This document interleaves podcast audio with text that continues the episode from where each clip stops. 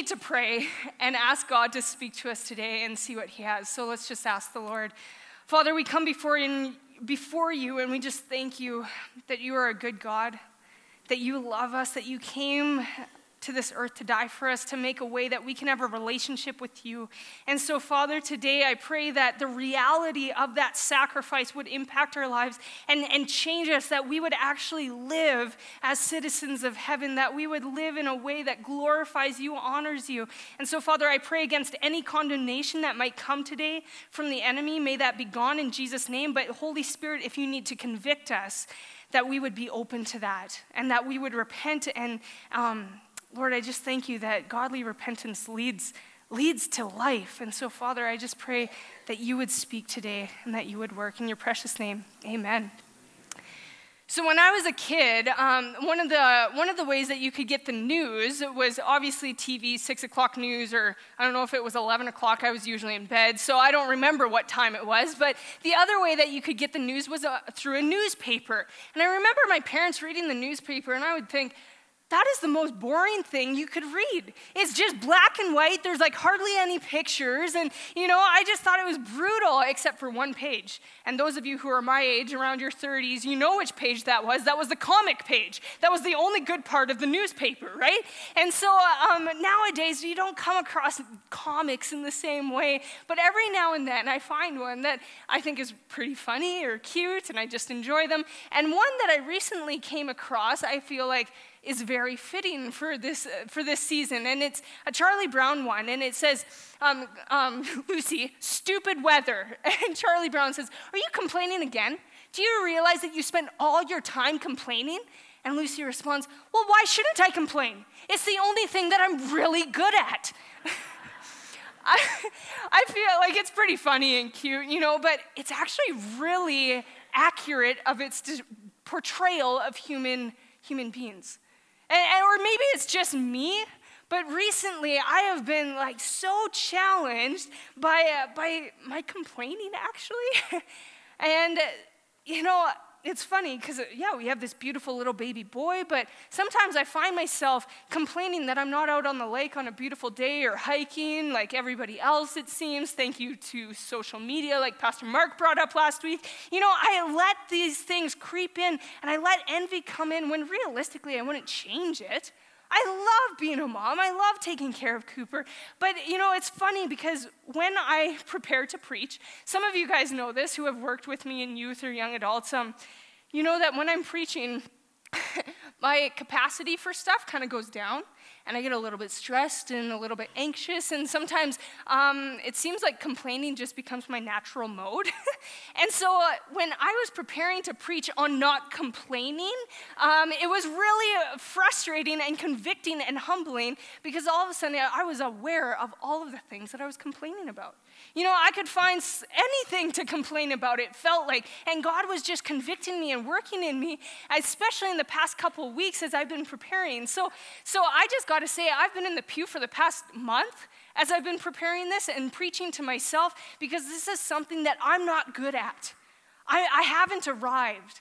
Maybe you have, and uh, wow, I need to meet you because I'm not good at not complaining. But it's been interesting because can you relate or am I the only one who complains? Some of you can relate. You know, uh, what about this past week? What, what have you been anxious about? What have you been nervous about or, or irritated with? Who are you irritated with? Um, have you found yourself complaining about those situations? Or even if your attitude says it enough, sometimes my face will say enough. I don't even have to complain with words. And it seems like there's always something to complain about. You know, whether it's the weather, which I think many of us have had our fair share this summer complaining about the weather, or if it's work, because let's face it, we either complain that there's too much work or too little work, and so we got to complain one way or the other. Um, and sometimes it's our coworkers, sometimes it's our boss, and I'm going on record here. I never complain about my boss. Um, actually, I have, and I had to apologize because, uh, yeah, that's not a good thing. Don't go down that road, right? Um, what about our family? You know, and let's face it, either work, we spend a lot of time there, or with our family. And those are the two places that we complain the most, it seems, whether it's our kids, our spouse, or our siblings, our parents, even family vacation we can complain about, right? We can complain about financial stress, the car breaking down, the, the daily grind at the house or the renos that are never done, um, our neighbors. Or for those of you who are in school, school age still, are you complaining that you're bored because you're not in school when in three weeks, when you're in school, you'll be complaining that you're in school? You know, like it's this crazy kind of cycle that we go through, and it seems like there's no shortage of things to complain about. So, my question is are we just destined to be grumpy? Are we destined to be miserable for the rest of our lives? Are we destined just to, to argue and to complain and to be unhappy and unsatisfied with life? You know, let's face it, most of us don't want to be around people who are grumpy and complaining. But when it comes to me complaining, it's okay.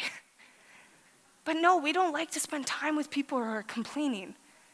And yet, it's such a human, human tendency. It's a natural um, inclination to complain when things aren't going our way, when things aren't what we expected or what we wanted.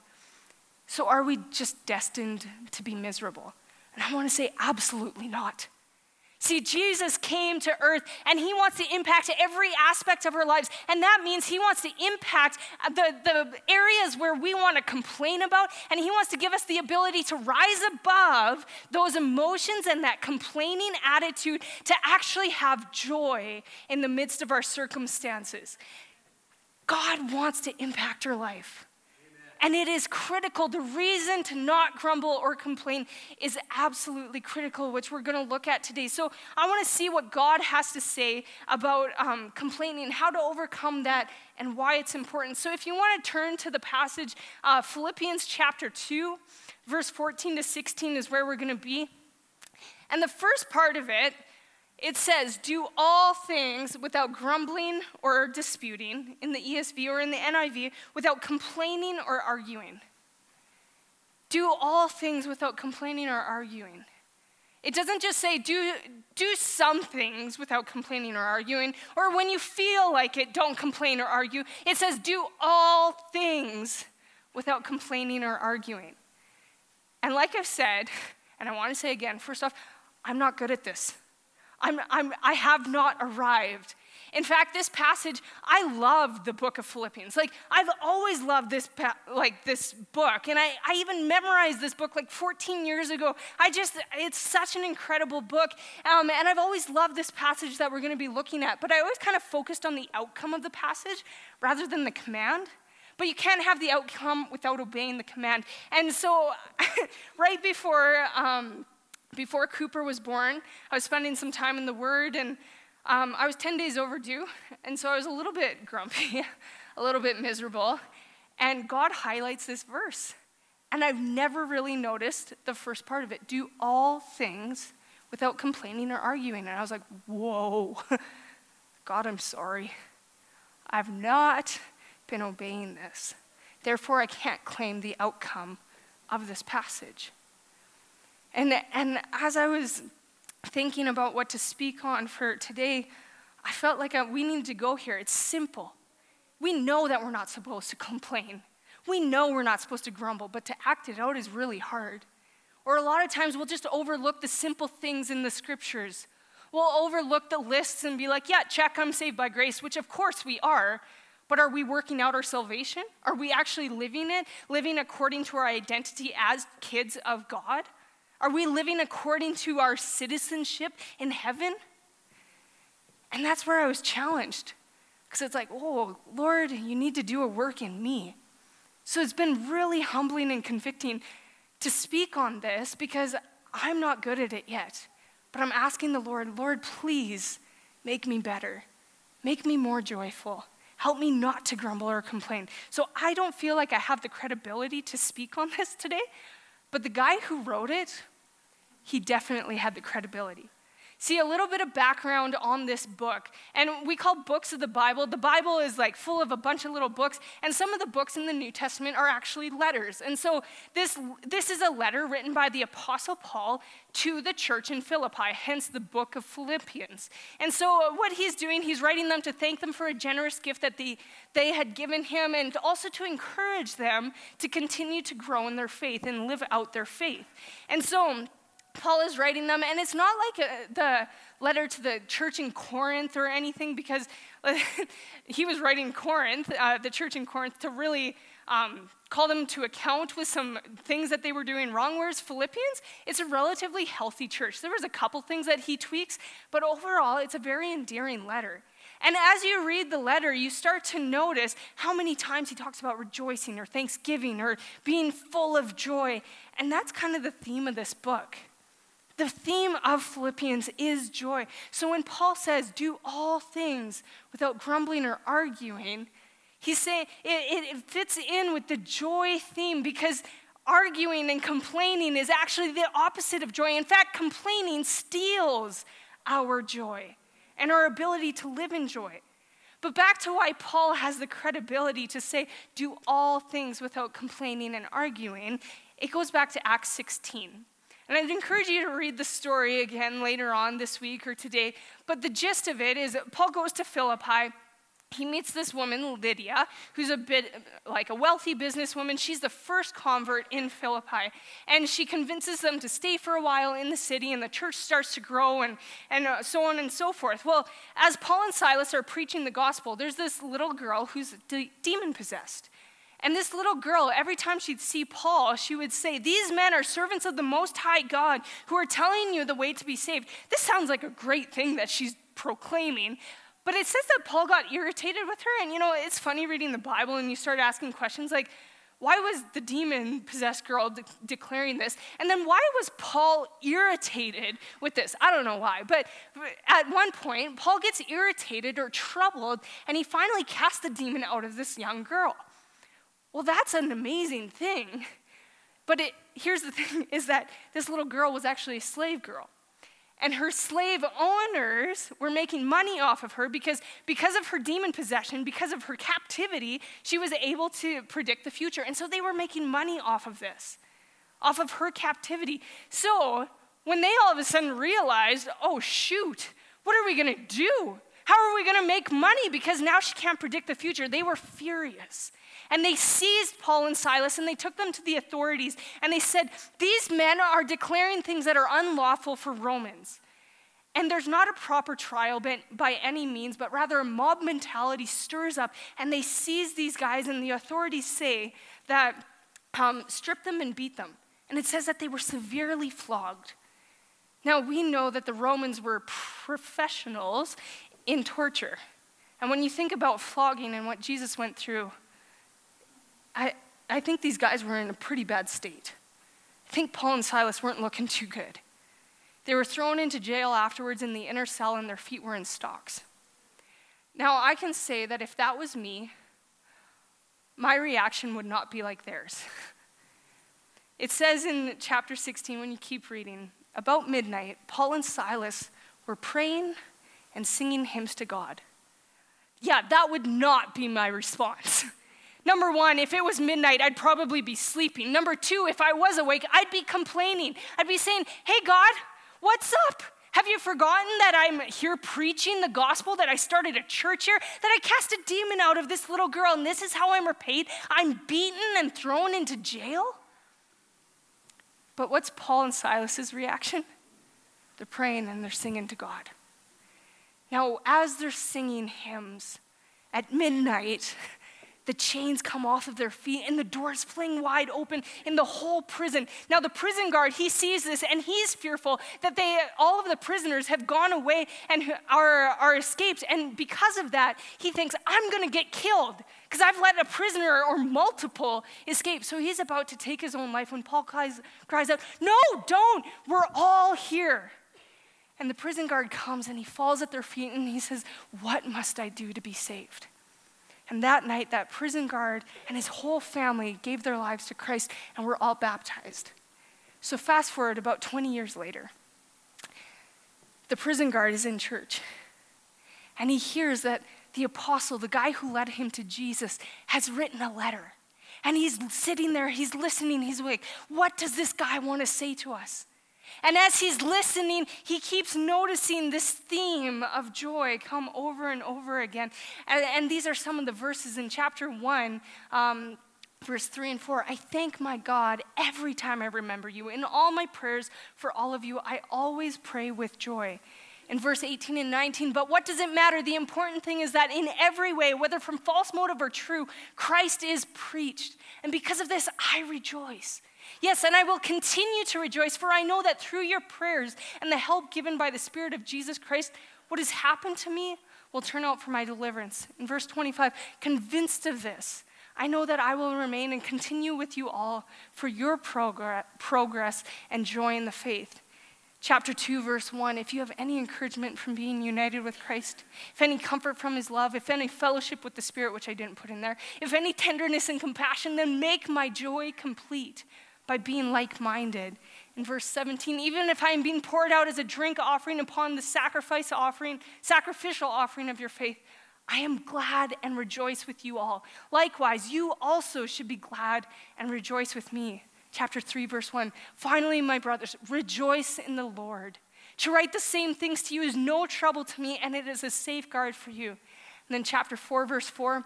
Rejoice in the Lord always. Again, I will say, rejoice.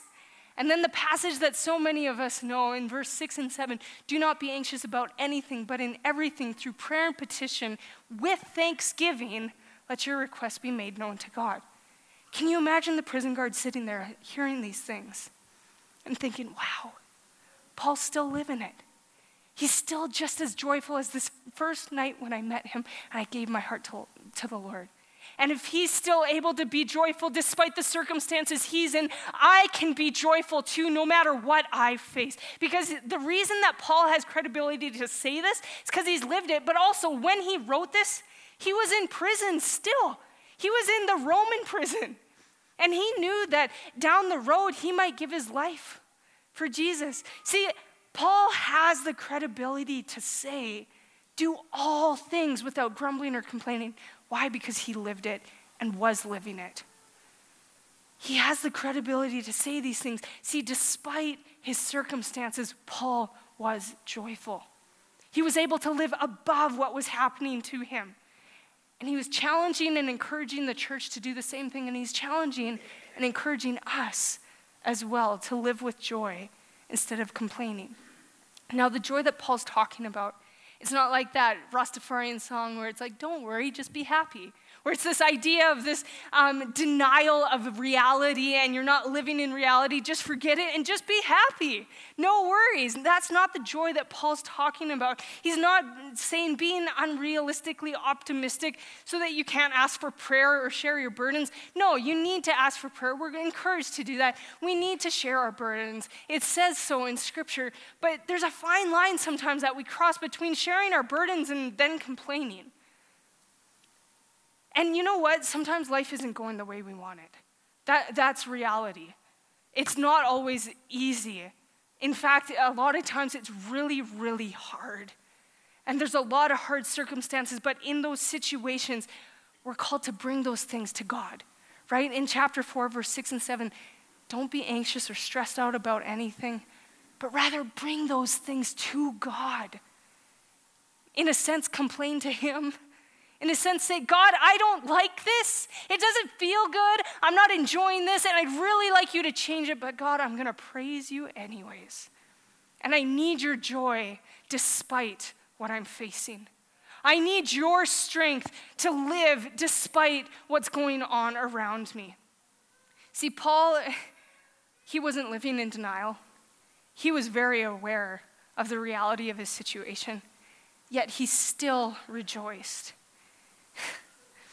And this has to do with the bigger picture.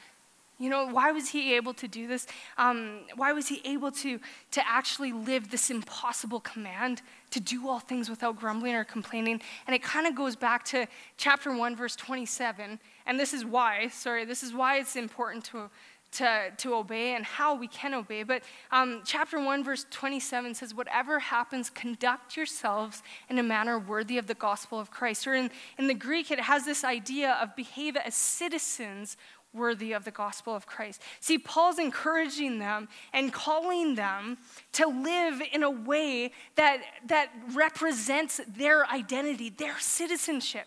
And in chapter two, he continues on and he talks about the perks that they have as being Christians. And then he says, These are the characteristics that are supposed to define your life humility, unity. And then he continues on and he says in chapter, chapter 2, verse 13, right before our passage, eh, he says how we can actually live without grumbling or complaining. It says, Work out your salvation with fear and trembling. For it is God who works in you to will and to act according to his good pleasure. Here's the thing we can't even desire to do the right thing without God's help. It is God who works in us both to will and to act according to his good pleasure. And what's his good pleasure? Do all things without grumbling and arguing. Do all things. And how do you do this? With the work of the Holy Spirit saying, Holy Spirit, I, I, can't do this. And, you know, I'd encourage you, try to do it by yourself for a day or a week. It's impossible. That's where we need the Holy Spirit to come and work within us. You know, it's so important for us to follow and obey this command to not grumble or argue because for us personally, complaining steals our joy. And I don't know about you, but I don't want to live without joy. I want to live full of joy despite what's going on. You know, it's interesting too because Paul continues on. Like, you, you look at that, I'm just kind of focusing in on the complaining aspect, but arguing is in there too. And this is a pretty big deal to Paul because um, he talks about unity in chapter 2, and he talks about how that comes is through humility, like Jesus showed when he came to earth. And then in chapter 4, this is such a big deal to him that he actually calls out two women and says, that Euodia and Syntyche agree with each other in the Lord. And I can only imagine being one of those women sitting there and being like, whoa, that's not cool. I'm really embarrassed. I got to get my act together, you know? Um, I'm sure glad Pastor Paul doesn't call out my disputes publicly, you know? Um, but that's it. Paul was so serious about this that he says, hey, don't argue. Agree with each other in the Lord. Do all things without complaining or arguing. Do all things. How can we do that? It's by the work of the Holy Spirit. But we can't just sit like blobs and say, okay, Holy Spirit, do everything. No, we actually need to partner with the Holy Spirit. So, so how do we partner with Him? What's our action? What, what's our part in that? And partially it's an outcome, and partially it's an antidote to complaining. And it's what Paul's been talking about the entire letter it's choosing joy.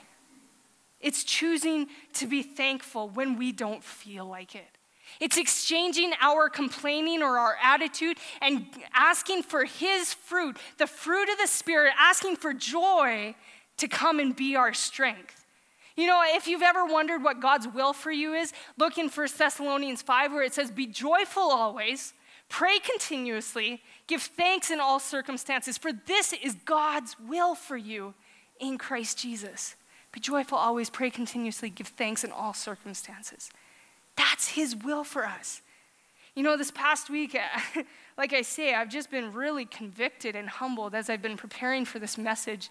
And this past week, um, as I was praying through some stuff, all of a sudden I realized, whoa, I've been complaining about a certain area of my life for about six months. I, I didn't view it as complaining. I didn't think I was complaining. I was just stating the facts. But really, my heart was in a complaining attitude, and I finally had to just repent and say, Lord, I'm sorry. Forgive me. And I had to choose joy. I had to start worshiping Him and say, God, thank you for this in this area, this to this, this, this, this. And I just had to do that. You know, this is a, a lesson that I think I will always have to learn, unfortunately.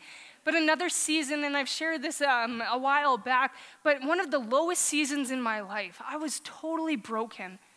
And I was challenged to have a joy journal where every day I'd just come before God and I would thank Him and I would list at least 10 things, 10 gifts from God from that day.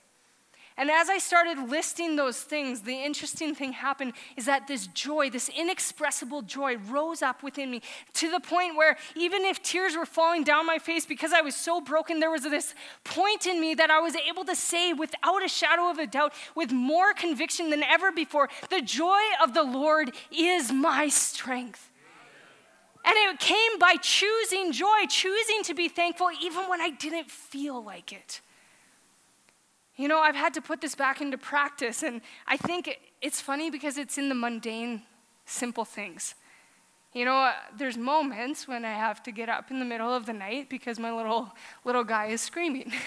and there's moments where I just want to get frustrated and upset and think, "Why aren't you sleeping? I don't know what to do for you," right? But I've had to change it as I've been preparing for this and just start to thank God. Choose joy. Lord, thank you for this little boy. Thank you that he's healthy. Thank you that I get to snuggle him at three in the morning. You know, like, thank you. And it switches it. Because what happens when we pray, when we sing, when we rejoice, when we give thanks, is there's breakthrough. That's what Paul and Silas experienced in the prison. They experienced breakthrough as they lifted their eyes above their circumstances to praise God. So that's the first way of how, how we can partner with God. And the second way is to recognize this isn't our home, to lift our eyes and, and to realize we don't live for this life alone. We're citizens of heaven, and therefore I need to live as such. And I get to claim those perks, and I get to say, Holy Spirit, come give me your joy. Come partner with me as I lift my eyes up to you. Will you enable me to walk above my circumstances, to live with a new perspective? So that's how we can actually live without complaining or grumbling or arguing, is by partnering with the Holy Spirit choosing joy, and recognizing our identity. But why is this important? What's the benefit? You know, if you keep reading in verse 15 in chapter 2, it says, So that you may be blameless and pure, children of God without blemish in the midst of a crooked and twisted generation.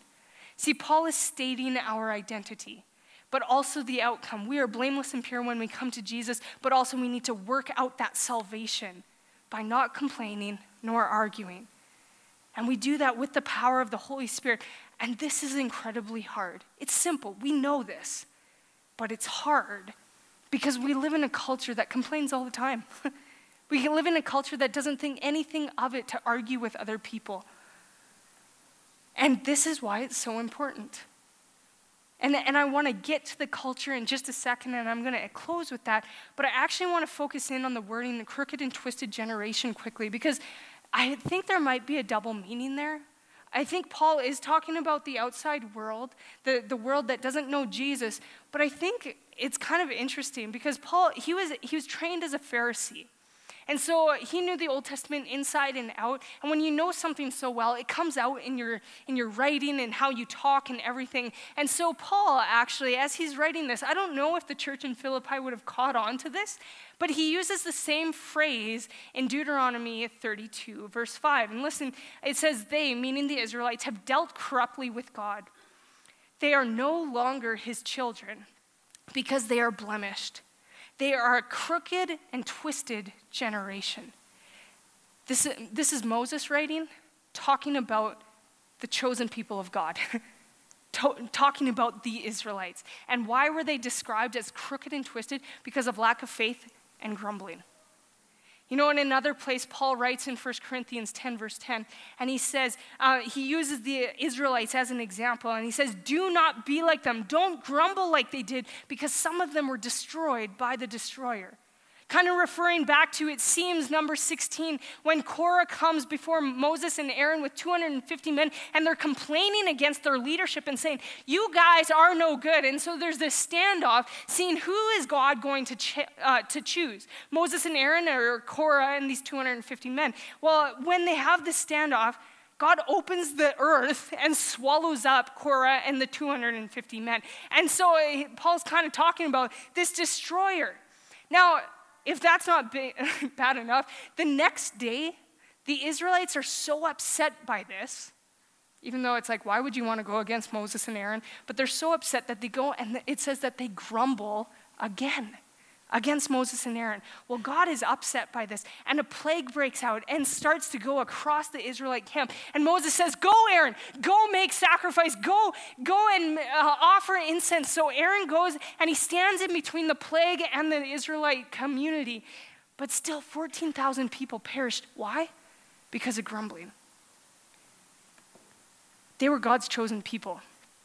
And I think if what we're supposed to learn here when Paul is writing to the church, and using these examples is that we aren't immune.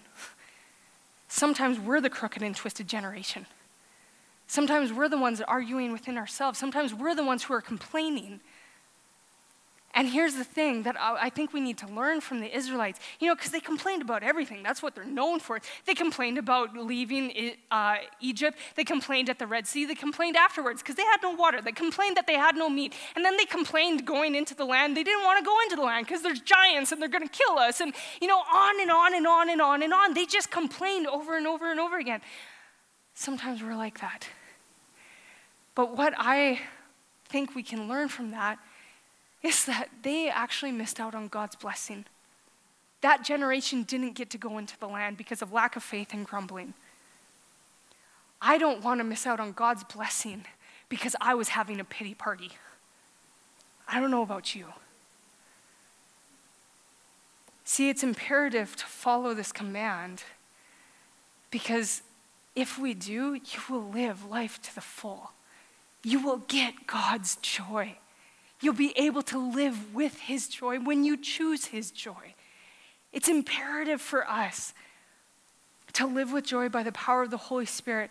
And here's the second reason why so that we may be blameless and pure, children of God in a crooked and depraved generation, in which you shine like stars of the universe as you hold out the word of truth. See, here's the reason why it's so important not to cr- complain or to argue, is because there's a dying world around us and they're watching.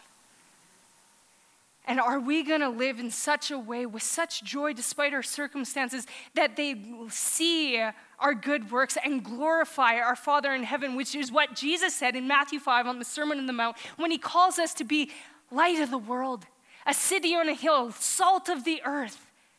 That's what we're supposed to be lights shining in the darkness so that you may shine like stars in the universe as you hold out the word of truth. Here's the thing if we don't grumble and argue, maybe people will see that there's something different. And maybe it'll be life and death to them. It's simple, but incredibly hard because we can't do it by ourselves. Can you imagine with me someone coming to church looking for something different? Looking for hope, looking for, for something that's real, maybe a purpose. But all they see and all they find is the same grumbling and arguing as outside the church. And unfortunately, that's a story that's often true.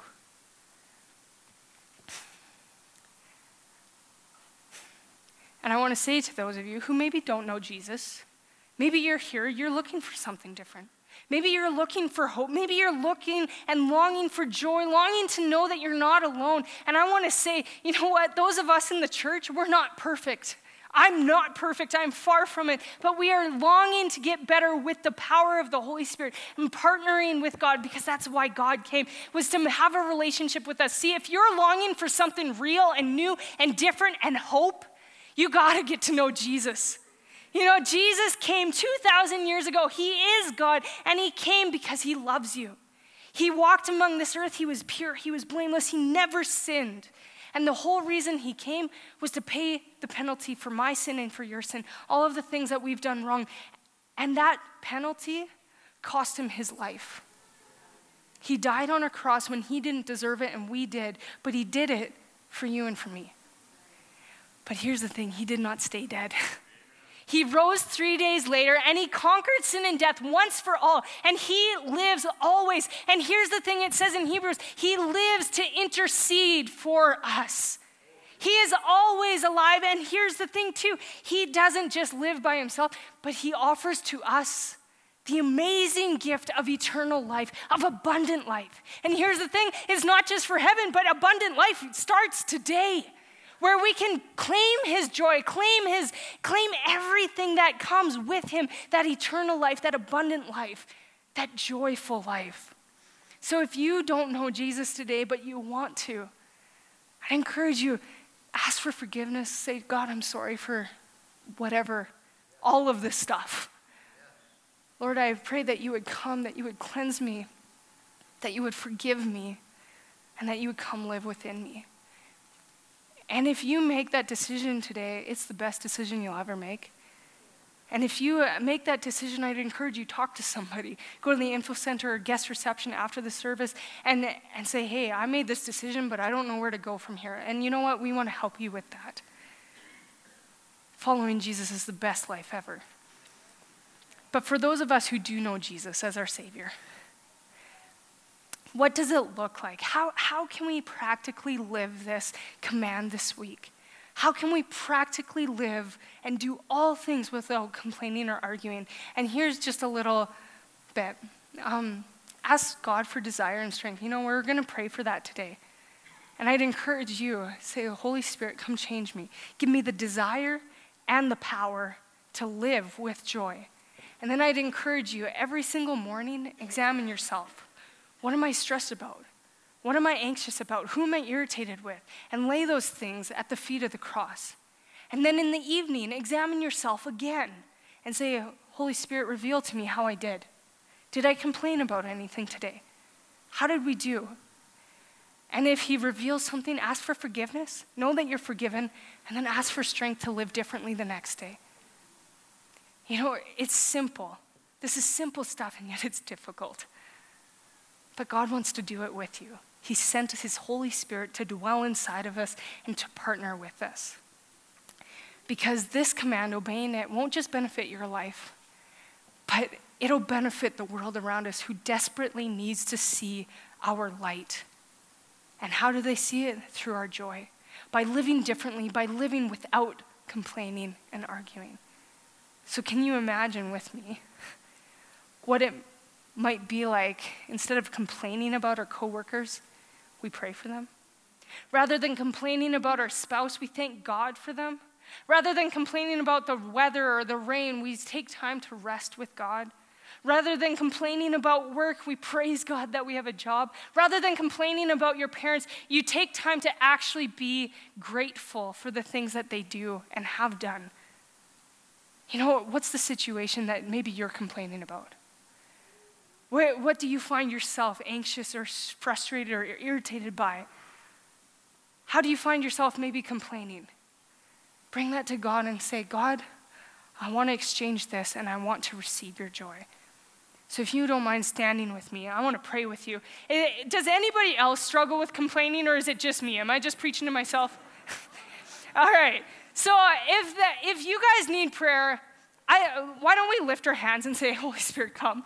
And I'm going to pray for us, and we're going to ask the Holy Spirit to anoint us with His power, with His strength to live in joy. So, Holy Spirit, we ask you to come. And we just thank you, God, that you did come and you made a way for us to live above our circumstances. Holy Spirit, you live inside of us.